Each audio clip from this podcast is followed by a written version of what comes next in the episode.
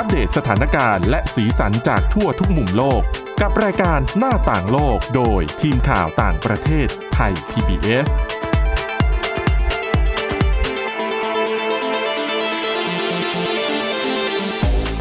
สวัสดีค่ะคุณผู้ฟังต้อนรับเข้าสู่รายการหน้าต่างโลกกันอีกครั้งนะคะ และวันนี้ค่ะ พบกับคุณวินิษฐาจิตกรีและดิฉันสวรักษ์จากวิวัฒนากุลค่ะ สวัสดีค่ะ วันนี้นะคะ เหมือนเช่นเคยเลยนะคะ แล้วก็มี เรื่องราวที่น่าสนใจโดยเฉพาะอย่างยิ่ง เรื่องของเอ่อร่างของผู้ที่เสียชีวิตจากโควิด -19 ค่ะค่ะ ล่าสุดเนี่ยนะคะก็มีรายงานข่าวเผยแพร่ออกมาว่ามีวิธีการใหม่ในการที่จะแบบ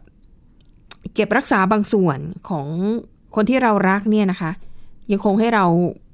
เก็บเอาไว้ดูต่างหน้าได้ คือถ้าเป็นธรรมดาก็อาจจะนึกถึงอัฐิที่พวกอืมอาจจะอาศัยกรอบแล้วก็เก็บติดตัวไว้ แต่ว่า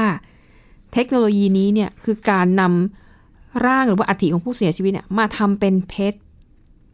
นะคะ แล้วก็วิธีการจะเป็นอย่างไรเดี๋ยวคุณวินิษฐามาเล่าให้ฟังนะคะ แต่สำหรับเรื่องแรกค่ะ เราไปเริ่มกันที่เรื่องราวของราชวงศ์อังกฤษกันนะคะ ก็ต้องบอกว่าเป็นราชวงศ์ที่ได้รับความสนใจมากที่สุดในโลกค่ะนะคะ ซึ่งในวันที่ 2 มิถุนายนนี้ค่ะ จะมีพิธีเฉลิมฉลองครบรอบ 70 ปีการครองราชย์ของสมเด็จพระราชินีนาถเอลิซาเบธที่2ค่ะนะคะโหทรงครองราชย์ยืนยาวมากๆนะคะ และแน่นอนพิธีฉลองก็ต้องจัดอย่างยิ่งใหญ่นะคะหนึ่งในจุดเด่นของพิธีฉลองก็คือการที่พระบรมวงศานุวงศ์ค่ะในราชวงศ์อังกฤษเนี่ยนะคะ ประทับบนระเบียงหน้าพระราชวังบักกิงแฮมอืม ซึ่งในจังหวะในจังหวะเวลานั้นเนี่ยก็จะมีประชาชนจำนวนหนึ่งนะคะ ที่จะมีโอกาสได้เข้าเฝ้า ก็คือจะไปอยู่ตรงใกล้ๆหน้าพระราชวังแหละ ค่ะ และก็ประชาชนอีกหลายล้านคนเนี่ย ก็จะติดตามหน้าจอโทรทัศน์ ต้องบอกว่าทั่วโลกเลยนะคะ แล้วก็สมาชิกราชวงศ์เนี่ยจะทรงโบกพระหัตถ์ทักทายประชาชนจากเอ่อระเบียงของพระราชวังบักกิงแฮมค่ะแล้วก็จะมีการทอดพระเนตรพิธีสวนสนาม เครื่องบินของกองทัพอังกฤษก็จะมีการแสดงบินผาดโผนค่ะบนท้องฟ้านะคะ แต่ประเด็นคือว่าในช่วงหลายปีที่ผ่านมานะคะ สมาชิกราชวงศ์หลายพระองค์เนี่ยก็มีความเปลี่ยนแปลงในชีวิต ซึ่งส่วนใหญ่เนี่ยจะเป็นไปในทางที่ไม่ค่อยดีนะคะทำให้ในวันที่ 2 มิถุนายนนี้นะคะ จะมีสมาชิกราชวงศ์ของอังกฤษ 3 พระองค์ จะไม่ได้ไปยืนบนระเบียงของพ ระราชวังในวันดังกล่าวอืมนะคะ ก็ทั้งสามพระองค์นะคะ ประกอบไปด้วยเจ้าชายแอนดรูค่ะ เจ้าชายแอนดรูก็คือพระโอรสของสมเด็จพระราชินีนะคะ แล้วก็เจ้าชายแฮร์รี่และก็เมแกน เจ้าชายแฮร์รี่ก็คือเป็นพระราชนัดดา ก็คือเป็นหลานชายนะคะค่ะแล้วก็เมแกนก็คือภรรยาของพระองค์ เพราะว่าตอนนี้เอ่อเจ้าชายแฮร์รี่กับเมแกนนี้ถือว่า สละฐานันดรศักดิ์ไปแล้วนะถือว่าเป็นสามัญชนนะคะ แต่จริง ๆ แล้วเนี่ยทั้งเจ้าชายแอนดรูและเจ้าชายแฮร์รี่เนี่ย เท่าที่ดิฉันอ่านข่าว อ่านข่าวเจ้าของอังกฤษเนี่ยนะก็บอกว่าเจ้าชายแอนดรูนี่ถือว่าเป็นพระโอรสองค์โปรดอ๋อเหมือนกับเป็นองค์เล็กแล้วก็แบบแม่ก็จะรักมากกว่าคนอื่น ๆ อะไรแบบเนี้ยเข้านะใจคะได้ส่วนเจ้าชายแฮร์รี่เนี่ยก็ได้ข่าวเหมือนว่าเป็นพระราชนัดดาองค์โปรดเช่นเดียวกันก็องค์เล็กเหมือนกัน องค์เล็กเหมือนกัน นะคะแต่อะไรคือสาเหตุที่ทำให้ทั้งสามพระองค์ไม่ได้สิทธิ์ไปยืน บนระเบียงของพระราชวังบักกิงแฮมในวันที่ 2 มิถุนายนนี้นะคะคุณผู้ฟังถ้าติดตามข่าวต่างประเทศน่าจะพอ น่าจะพอรู้กันเนาะว่าเหตุผลคืออะไรนะคะอออย่างของกรณีเจ้าชายแอนดรูค่ะ เจ้าชายแอนดรูเนี่ยมีคดีถูกฟ้องร้องนะคะในคดีแพ่งที่สหรัฐอเมริกา ในข้อหาละเมิดทางเพศ ซึ่งก็เกี่ยวข้องกับฮาวิไวสตีน ซึ่งเป็นเป็นโปรดิวเซอร์ชื่อดังที่โดนดำเนินคดีไปแล้วก่อนหน้านี้ แล้วตอนหลังก็มาพบว่า อ้าวเจ้าชายแอนดรูเนี่ยทรงเข้าไปพัวพันกับเรื่องอื้อฉาวเรื่องนี้ด้วยนะคะ ซึ่งก่อนหน้านี้ค่ะเจ้าชายแอนดรูเนี่ยทรงสละสถานะทางทหารที่โยงกับพระยศของราชวงศ์ไปแล้วนะคะ แล้วก็ทางสำนักพระราชวังเนี่ยก็ยืนยันว่า เจ้าชายแอนดรูนั้น เอ่อจะต้องเข้าสู่การพิจารณาคดีแบบแบบคนทั่วไปจะไม่ได้มีอภิสิทธิ์ใด ๆ ทั้งสิ้นอืมนะคะ ก็ด้วยข่าวเช้านี้ก็ไม่น่าแปลกใจว่าทำไมถึงถูกตัดสิทธิ์จากพระราชพิธีในครั้งนี้นะคะ ส่วนเอ่อเจ้าชายแฮร์รี่แล้วก็เมแกนเนี่ยนะคะ ซึ่งเป็นเดยุคแล้วก็ดัชเชสแห่งซัสเซ็กซ์เนี่ย ทั้งสองพระองค์เนี้ยสละการปฏิบัติหน้าที่ในฐานะสมาชิกราชวงศ์มาตั้งแต่ 2 ปีก่อน ค่ะ แล้วย้ายไปอยู่ที่รัฐแคลิฟอร์เนียของสหรัฐอเมริกาแล้วนะคะเอ่อก็นี่แหละก็คือที่มานะคะ ทีนี้ในแถลงการของสำนักพระราชวังบักกิงแฮมเนี่ย อธิบายให้เหตุผลแบบนี้นะคะว่าทำไมถึงตัดสิทธิ์ของทั้งสามพระองค์แถลงการระบุว่า หลังจากทรงพิจารณาอย่างถี่ถ้วน สมเด็จพระราชินีอลิซาเบธนะคะทรงตัดสินพระไทยว่า พระองค์และสมาชิกราชวงศ์ที่ยังคงปฏิบัติภารกิจอย่างเป็นทางการในนามของพระองค์เท่านั้นค่ะ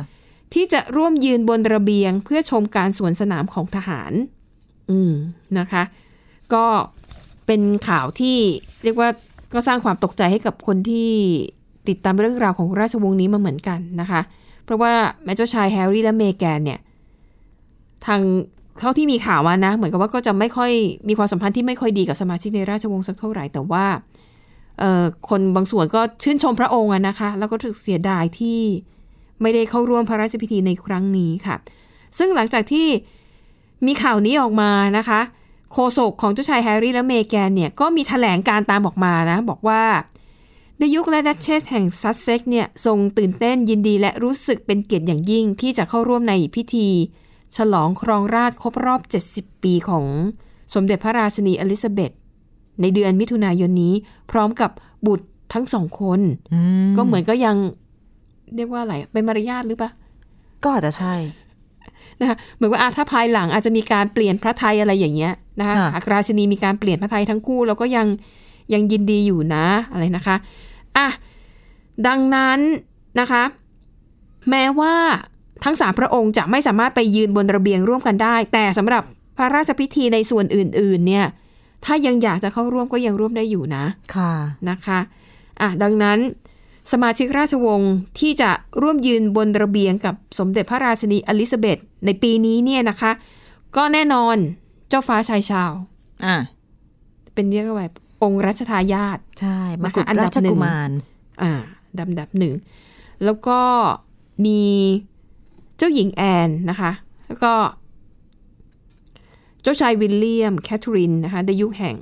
ในยุคและก็ดัชเชสแห่งเคมบริดจ์นะคะ ซึ่งจะนำพระโอรสและก็พระธิดาทั้งสามพระองค์เข้าร่วม ประทับบนระเบียงของพระราชวังด้วยอันนี้ก็เป็นข่าวที่น่าสนใจนะคะสำหรับความเปลี่ยนแปลงที่เกิดขึ้นกับราชวงศ์อังกฤษค่ะอะ ไปดูกันที่อีกเรื่องหนึ่งนะคะ เรื่องของการ เรียกว่าอะไรนะ แปลสภาพนะร่างของผู้ที่เสียชีวิตจากโควิด -19 ให้กลายเป็นเพชร เพื่อที่ให้คนที่ยังอยู่เนี่ย ได้เก็บไว้เป็นที่ระลึกดูต่างหน้ายามที่คิดถึง แต่เป็นเพชรนี่ก็สวยดีนะ คือมันสามารถไปทำเป็นเครื่องประดับ แล้วก็เอามาอยู่บนร่างกายได้ ได้ดูดีกว่า แล้วแต่คนชอบเลยคือเข้าไปดูรีวิวมาแล้ว บางคนก็เป็นแหวน แต่บางหคนน้าเป็นตานี่สร้คืออยเหมือนเพชรจริง ๆ เลยใช่ไหมคะเหมือนค่ะ แล้วก็เลือกสีได้ด้วย เลือกขนาดได้ด้วย อืมแล้วทำจากอัฐิถูกไหมใช่ถ้าดิฉันเข้าใจนะทำได้ทั้งจากอัฐิค่ะ แล้วก็ทั้งจากผม อืมเพราะว่ากระบวนการในการสังเคราะห์เพชรมันใช้คาร์บอนค่ะคาร์บอนบริสุทธิ์ซึ่งคาร์บอนเป็นธาตุที่เป็นองค์ประกอบพื้นฐานของ เป็นของสารอินทรีย์ของสิ่งมีชีวิตต่างๆ อยู่แล้ว ในตัวเรา มันก็ต้องมีคาร์บอนอยู่แล้วอือหือทีนี้เนี่ยเทรนด์นี้มันก็เริ่มมาจากการที่ระยะหลังเนี่ย จริง ๆก็ทยอยมาตั้งแต่ก่อนมีโควิด -19 แล้วนะคะค่ะหลายๆคนก็จะไม่ค่อยฝังศพกันละ เพราะจริงๆเทคโนโลเทคนิคเนี้ยมันมีมานานแล้วใช่ไหมเหมือนนั้นใช่ดิฉันน่ะเคยอ่านเจอ ประมาณ 20 ปีได้แล้วค่ะ ทีนี้ระยะหลังๆ แทนที่จะมีคนเสียชีวิตแล้วก็ไป ประกอบพิธีกรรมฝัง ซึ่งค่ะก็ต้องเสียพื้นที่ค่าพื้นที่ถูกต้องแล้วก็มีปัญหาเรื่องพื้นที่ด้วยสำหรับในบางประเทศอืมอย่างในกรณีของสหรัฐเนี่ยอะไม่ได้มีปัญหาเรื่องของพื้นที่หรอกแต่ว่า ค่าใช้จ่ายในการทำพิธีศพเนี่ยก็ค่ะน้อย อยู่ที่ต่ำๆเนี่ยก็สักเจ็ดพันดอลลาร์สหรัฐ หรือประมาณสองแสนสี่หมื่นบาท แพงมากนะ ไปจนถึงหนึ่งหมื่นสองพันดอลลาร์สหรัฐหรือค่ะสี่แสนกว่าบาทค่ะ ค่ะ ดังนั้นหลังๆ ก็จะได้เห็นจริง ๆ เราก็เห็นเทรนด์นี้ตามแบบเวลาดูซีรีส์หรือตามหนังอืมฝรั่งต่างค่ะๆที่จะเห็นเขาเอาเถ้ากระดูก เก็บเป็นอัฐิอ่าเก็บไว้ในโถไว้ในบ้านหรืออะไรอย่างเงี้ยอะค่ะคล้ายๆกับเราค่ะทั้งๆที่ความเชื่อทางศาสนาไม่ได้เหมือนกันสักเท่าไหร่ค่ะ แต่ว่าในจำนวนนี้หลังๆมายิ่งเจอโควิด -19 เข้าไปความเปลี่ยนแปลงยิ่งเห็นชัดขึ้นหลายๆคนนะคะนำอัฐินำร่าง สิ่งที่หลงเหลืออยู่จากร่างของอืมผู้เสียชีวิตค่ะบุคคลอันเป็นที่รักเนี่ย ไปให้บริษัทสั่งเคราะห์เป็นเพชรขึ้นมาอืมแล้วก็มีหลายเจ้าที่ทำธุรกิจนี้ในสหรัฐค่ะ สามารถเลือกได้ค่ะว่า อยากจะได้ไปเป็นเครื่องประดับชนิดไหน เป็นจี้ของสร้อยหมายถึไหงมเขาไม่ได้ทำให้แค่เป็นเพชรนะคะแต่ว่าประกอบเข้าเรือนเป็เสร็นจเรียบร้อย เป็นเครื่องประดับให้ด้วย คือเป็น เข้าใจว่าเป็นแพ็กเกจที่ตกลงคุยกันได้อ๋อของแต่ละยี่ห้อของแต่ละค่ะแต่ละบริษัทที่ทค่ะอืมำแล้วก็สามารถเลือกสีได้อย่างค่ะความที่มันเป็นเพชรสังเคราะห์อ่าฮมันก็จะเลือกความเข้ม สีชมพู ความอะไรสีน้ำเงินใช่หรือจะได้หมดหรือจะขาวเป็นเพชรขาวบริสุทธิ์เหมือนปกติก็ค่ะได้ บางคนก็สีแดงเหมือนทับทิมเหมือนอะไรแต่เป็นเพชรนะคะ ค่ะ แล้วก็เจยรไนยอืม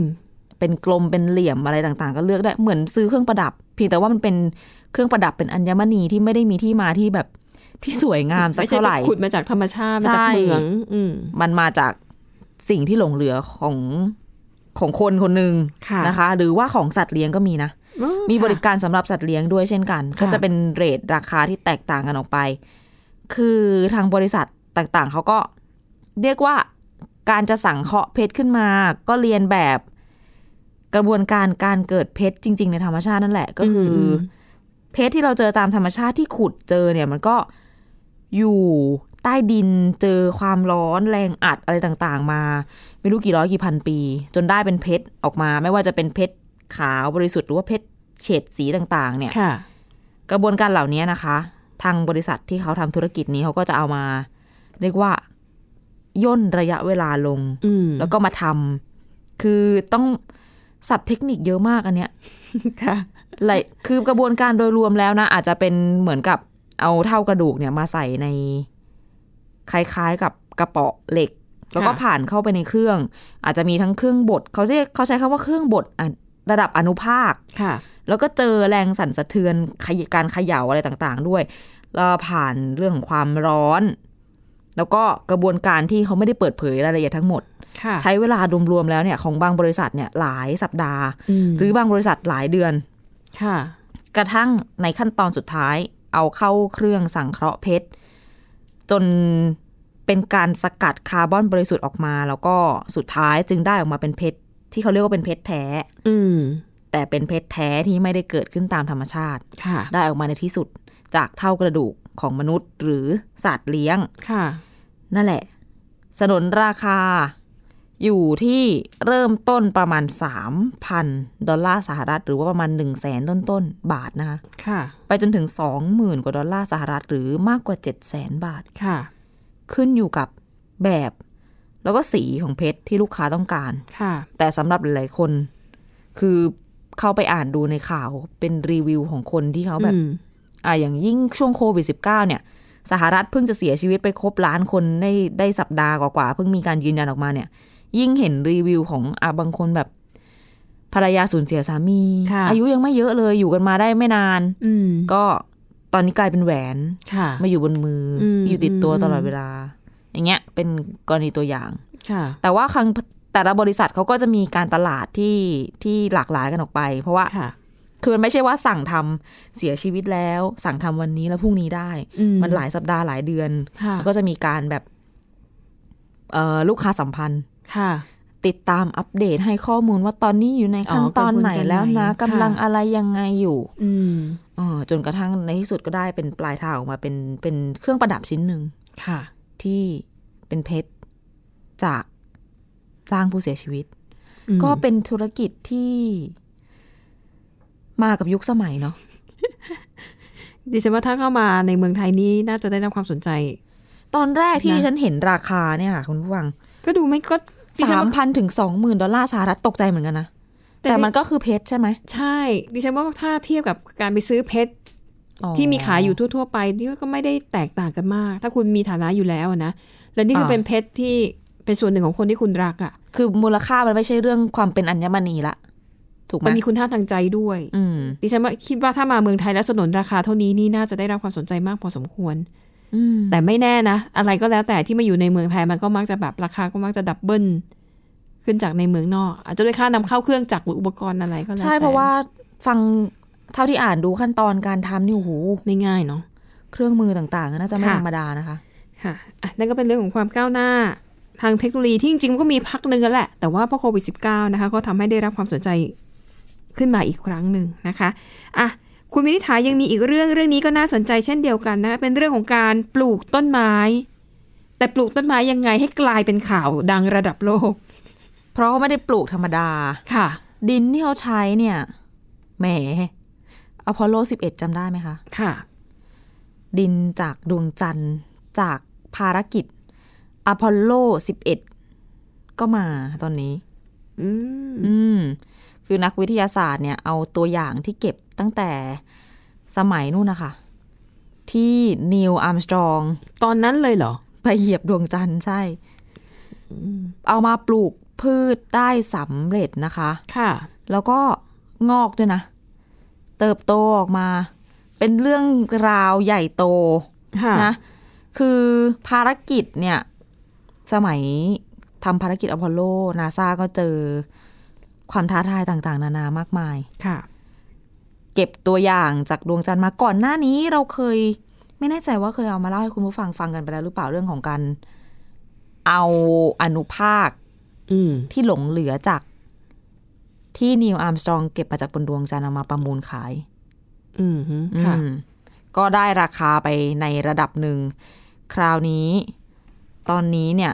เอาดินนะคะ ที่เก็บมาได้ค่ะ จากดวงจันทร์มาปลูกพืชแล้วอืมเป็นครั้งแรก คือนักวิจัยเนี่ยบอกว่า ตอนแรกก็ไม่แน่ใจเลยว่าว่ามันจะปลูกขึ้นได้จริงๆเหรอ เพราะว่าลองคิดดูว่า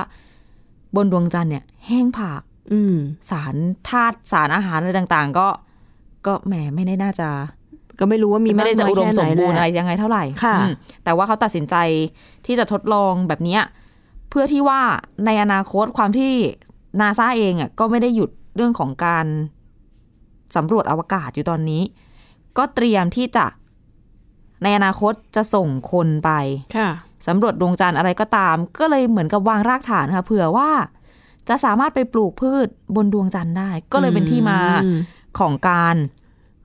ทดลองปลูกพืชในดินค่ะดวงจันทร์ครั้งนี้ค่ะที่มหาวิทยาลัยฟลอริดาเป็นสถาบันอาหารและการ วิทยาศาสตร์การเกษตรนะคะค่ะอืม ปลูกออกมาสำเร็จ แต่ทีนี้เนี่ยเขาก็เล่าให้ฟังเหมือนกันว่า ไม่ได้ง่าย อืมเพราะว่าในช่วงสัปดาห์แรก ความหยาบของดินแล้วก็ค่ะสมบัติของดินเนี่ยอืมทำให้พืชที่เป็นพืชดอกที่เขาปลูกเนี่ยนะเขาบอกว่า โตช้ามากอืมเมื่อเทียบกับดินบนโลกที่เขาเอามาจำลองในสภาพคล้าย ๆ กัน ค่ะ และ พืชที่ขึ้นจากดินที่เป็นดินดวงจันทร์จริง ๆ เนี่ย ส่วนมากโตขึ้นมาได้ไม่เท่าไหร่ก็ หยุดนิ่ง อืมอืม การเจริญเติบโตก็ชะงักไปค่ะนะคะ แต่ว่า ดูเหมือนกับว่าเนี่ย ดินดวงจันทร์ยิ่งเจอพวกรังสีอะไรมามากเท่าไหร่รังสีอ่าฮะคอสมิกจากจากการที่เขาอยู่ในอวกาศเนี่ยค่ะเรื่องของลมสุริยะอะไรต่างอืมๆนั่นแหละ ยิ่งเจอ พวกเนี้ยมามากเท่าไหร่ ต้นไม้อะยิ่งไม่เจริญงอกงามมากเท่านั้น อ๋อ ค่ะ เหมือนเป็นผลกระทบนะ ในระยะยาว แต่ว่า ตัวดินของดวงจันทร์เนี่ยก็ไม่ใช่ดินล้วนๆอย่างเดียวค่ะเหมือนกับว่ามีส่วนประกอบของกระจกอะค่ะ ค่ะ เล็กๆเหมือนก็จะไม่ใช่กระจกอย่างเดียว แก้วอืมเล็กอืมๆเนื่องจากว่า เป็นสันนิษฐานว่าเกิดจากการปะทะกันของอุกกาบาตในอดีต ค่ะ แล้วมันก็เลยกระจายอยู่ตามส่วนต่างๆของดวงจันทร์เมื่อเขาเก็บตัวอย่างมาอืมฮึก็เลยมีสิ่งเหล่านี้ติดมาด้วย นั่นแหละ แต่ว่าอย่างน้อยเนี่ยความสำเร็จในการปลูกต้นไม้ขึ้นเนี่ยก็สร้างความประหลาดใจมากมายแล้วนะคะ แค่มันขึ้นก็ดีแล้ใช่วไหมแต่อย่าไปพูดถึงว่าจะเริ่มเติบโตออกผลออกผลิตได้ก็ นั่นก็อีกขั้นหนึ่ง ไม่แน่ว่าอีกหน่อยสมมุติว่าค่ะวันไหนที่จะต้องไปทำงานบนดวงจันทร์จริงๆเนี่ยอืมก็คงต้องเอาแบบ ปุ๋ย สารอาหารอะไรต่างค่ะๆขึ้นไปเสริมด้วยต้องแบบปรับเปลี่ยนสิ่งแวดล้อมสภาพแวดล้อมนิดหน่อย เพื่อที่จะได้ให้พร้อมต่อการเจริญเติบโตของพืชมากขึ้นค่ะนะแล้วแบบนี้นี่นึกถึงภาพยนตร์เรื่อง The Martian เลยโอ้อันนั้นก็อ่าที่ตัวเอกเนี่ยเป็นเป็นเป็นผู้เชี่ยวชาญด้านพืชใช่ไหมแล้วก็เป็นไปนักพฤกษศาสตร์เออแล้วก็ไปปลูกวุ้ยพืชเป็นแปลงเลย อยู่บนแต่เอ่อมาเช่นนี่คือดาวอังคาร ใช่เออแต่อันนั้นเขาอุตส่าห์ใช้ สิ่งปฏิกูลของมนุษย์อ่าค่ะ มาเป็นปุ๋ยถูกต้องอะแต่นั่นนะภาพยนตร์ก็คือภาพยนตร์นะคะ แต่ก็มีไอเดียความเป็นไปได้อยู่นะ ค่ะ อืม น่าสนใจว่าในอนาคตจะเป็นยังไงต่อค่ะอะปิดท้ายนะคะ ไปดูเอ่อเรื่องของผลสำรวจนะคะของสำนักงานสัมมโนประชากรในสหรัฐอเมริกาค่ะ เขาสำรวจเรื่องนี้มาเนี่ยในช่วงที่ตรงกับวันแม่ในสหรัฐอเมริกานะคะ เขาก็เลยไปสำรวจนะคะ แล้วก็พบว่า เออเรียกว่าอะไรค่าเฉลี่ยอายุของผู้หญิงอเมริกันที่จะมีลูกเนี่ยเขาปรากฏว่ามันเพิ่มสูงขึ้นนะคะ จากเดิมเนี่ยค่าเฉลี่ยอายุของผู้หญิงที่จะตั้งครรภ์หรือมีลูกเนี่ยก็คืออยู่ที่ 27 ปี อายุ 27 ปีอะแต่ผลการสำรวจล่าสุดค่ะ ขยับเป็น 30 ปี นี่ถือว่าเป็นสถิติที่สูงที่สุดเท่าที่เคยมีการบันทึกข้อมูลมาค่ะนะคะ ซึ่ง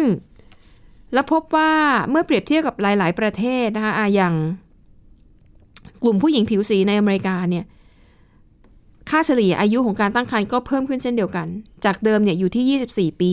ขยับขึ้นมาเป็น 28 ปีอืมนะคะ ก็ประเด็นนี้นะคะก็มีความเห็นจากอาจารย์ฟิลิปโคเฮนค่ะ เป็นอาจารย์ด้านสังคมวิทยาจากมหาวิทยาลัยแมริแลนด์นะคะ ก็บอกว่าการที่ค่าเฉลี่ย อายุการตั้งครรภ์ของผู้หญิงเพิ่มขึ้นเนี่ย เหตุผลก็เพราะว่า อายุเอ่อ การศึกษา ยิ่งมีการศึกษาสูงเนี่ย การรีรอที่จะมีบุตรเนี่ย มันก็จะยาวนานขึ้นไปด้วย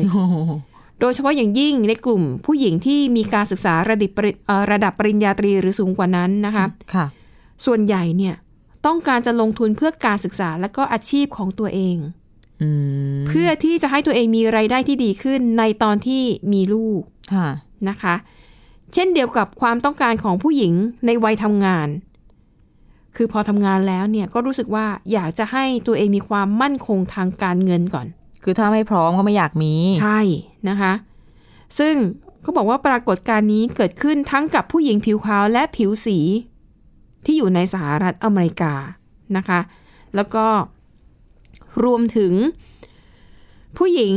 ที่เกิดในต่างประเทศแล้วอพยพมาอยู่ในสหรัฐอเมริกาเนี่ยก็มีความคิดเหมือนกันก็คือ เลื่อนเวลาที่จะมีบุตรออกไปค่ะด้วยเหตุผลว่าอยากจะให้ตัวเองมีความมั่นคงเรื่องของการเงินมากกว่านี้นะคะอืมซึ่งคุณโคเฮนเนี่ยก็มองว่าอันนี้น่าจะเป็นเพราะว่าเป็นปัจจัยที่ซับซ้อนของเงื่อนไขการใช้ชีวิตในสหรัฐอเมริกาด้วยอืมที่ทำให้มีความคิดในลักษณะนี้นะคะ นอกจากนี้ค่ะ ความคิดในมุมมองของพ่อแม่ก็เปลี่ยนแปลงไปเช่นกัน ในอดีตนะคะ พ่อแม่เนี่ย ก็หวังที่จะพึ่งพาบุตรหลานในเรื่องของรายได้ ในตอนที่พ่อแม่แก่ชรา ในอดีตเนี่ยก็เลยจะให้ลูกหลานเนี่ยไปทำงานในไร่ในสวนเพื่อสร้างรายได้ค่ะนะคะซึ่งนั่นคือสิ่งที่เกิดขึ้นในยุคที่เศรษฐกิจนั้นขับเคลื่อนด้วยภาคการเกษตรเป็นหลัก หมายถึงบางทีก็ต้องมีลูกเพื่อมีแรงงานใช่ไว้ใช้นะคะ แต่ปัจจุบันค่ะ พบว่าพ่อแม่ชาวอเมริกันนะคะ ลงทุนกับอนาคตของลูกหลานมากขึ้น คือการสนับสนุนให้เข้าเรียน คือสนับสนุนเรื่องการเรียน ตั้งแต่เด็กจนถึงวัยผู้ใหญ่ตอนต้น เพราะมองว่าถ้าการศึกษาดีเนี่ยโอกาสหรือช่องทางในการหาเงินเนี่ยก็จะมากขึ้นตามไปด้วยค่ะนะคะอ่าดังนั้นก็นี่ก็ถือว่าเป็นมุมมองที่เปลี่ยนไปของชาวอเมริกันนะคะ แล้วเขาก็ยังพบว่าในช่วงสองปีที่ผ่านมาที่มีการระบาดของโควิด -19 ผู้หญิงหลายคนตัดสินใจเลื่อนการตั้งครรภ์ออกไปก่อนอืมส่งผลให้ในปี 2020 ก็คือปีแรกที่เกิดการระบาดอย่างเต็มรูปแบบ อัตราการเกิดในสหรัฐลดลงถึง 4%เป็นอัตราการเกิดที่ลดลงมากที่สุดในรอบ 50 ปีอืมสาเหตุหลักก็คือเรื่องของความไม่แน่นอนทางเศรษฐกิจแล้วก็เสี่ยง คือเรื่องของโควิด -19 คือกลัวว่าถ้าไปตั้งครรภ์ในช่วงนั้นเนี่ย บุตรในครรภ์เนี่ยอาจจะเสี่ยงติดโควิด แล้วลำบากลำบนด้วยไหนจะเรื่องรายได้เรื่องแบบโรงพยาบาลใช่เอ่ยอะไรเอ่ยค่ะ แล้วก็พอมาถึงปี 2021 คือในอเมริกาสถานการณ์เนี่ยเริ่มดีขึ้นนะคะอัตราการเกิดก็เพิ่มขึ้นมาเล็กน้อย แต่ว่าก็ยังไม่มากเท่ากับระดับปกตินะคะ นอกจากนี้ค่ะ ยังพบว่าไอแนวความคิดแบบนี้เนี่ยที่ว่า อายุค่าเฉลี่ยของการมีลูกของผู้หญิงเนี่ยเพิ่มมากขึ้นเนี่ยไม่ได้เกิดขึ้นแค่ในสหรัฐอเมริกาเท่านั้นนะคะ ในประเทศที่พัฒนาแล้วไม่ว่าจะเป็นในยุโรปหรือเอเชียคิดเหมือนกันนะคะ ทีนี้ประเด็นในแง่ลบ สิ่งที่จะเกิดขึ้นจากแนวคิดแบบนี้ก็คือว่า ขาดแคลนแรงงานอืมจำนวนประชากรลดลงค่ะมันก็จะส่งผลกระทบในแง่ของเศรษฐกิจของเศรษฐกิจว่าในเมื่อแรงงานลดลงแต่ความต้องการมันเพิ่มขึ้น ต้นทุนการจ้างงานจะเพิ่มสูงขึ้นนะคะ แล้วก็แน่นอนสังคมผู้สูงอายุก็จะตามมา อันนี้ก็จะเป็นปัญหาที่คล้ายๆกันของประเทศที่พัฒนาแล้วหลาย ๆ ประเทศอืมที่ว่าเอ่อผู้สูงอายุนั้นมีสัดส่วนมากกว่าประชากรในวัยแรงงานค่ะมันก็เลยจะกลายเป็นภาระของรัฐบาลแล้วก็คนหนุ่มคนสาวที่จะต้อง เข้ามาดูแลผู้สูงอายุ ถ้าไม่ได้เป็นประเทศที่ร่ำรวยอยู่แล้ว ก็จะขาดแรงงานที่จะขับเคลื่อนอืมสร้างความก้าวหน้าให้ประเทศอะจริง ๆ มันก็เป็นเป็นประเด็นปัญหาที่มันเกิดขึ้นอยู่แล้ว เราก็พอรู้ๆกันอยู่นะคะแต่วันนี้ก็เลยนำมาอัปเดตให้ฟังกันอีกทีหนึ่งนะคะค่ะอะและทั้งหมดนี้ค่ะก็คือเรื่องราวจากรายการหน้าต่างโลกค่ะ ขอบคุณคุณผู้ฟังสำหรับการติดตามวันนี้หมดเวลาแล้วค่ะ เราสองคนและทีมงานลาไปก่อน สวัสดีค่ะ สวัสดีค่ะ Thai PBS podcast. View the world via the voice.